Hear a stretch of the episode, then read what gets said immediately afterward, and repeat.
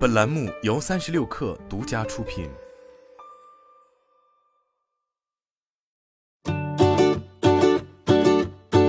本文来自三十六氪，作者蓝十一。八月九日晚间，有用户在社交平台上反馈丁香园旗下部分账号被限制发言。三十六氪经搜索确认，在新浪微博平台，丁香园集团旗下账号丁香园、丁香医生、丁香生活研究所、丁香妈妈等账号已被限制发言，平台提示信息为因违反相关法律法规，该用户目前处于禁言状态。截至八月九日，丁香医生微博账号粉丝数量为五百九十八万，丁香园微博账号粉丝数量为两百一十七万，其他账号粉丝数量相对较少。在微信公众平台，丁香园、丁香医生、丁香妈妈等部分账号在八月九日未向用户推送内容。过往，这些账号每天皆向用户推送三条医疗健康内容。此前，三十六氪已联系丁香园方面寻求回复。成立时间超二十年的丁香园是互联网医疗赛道上最头部的企业之一。过往，丁香园在积累起了中国最多和最活跃的专业医生资源后，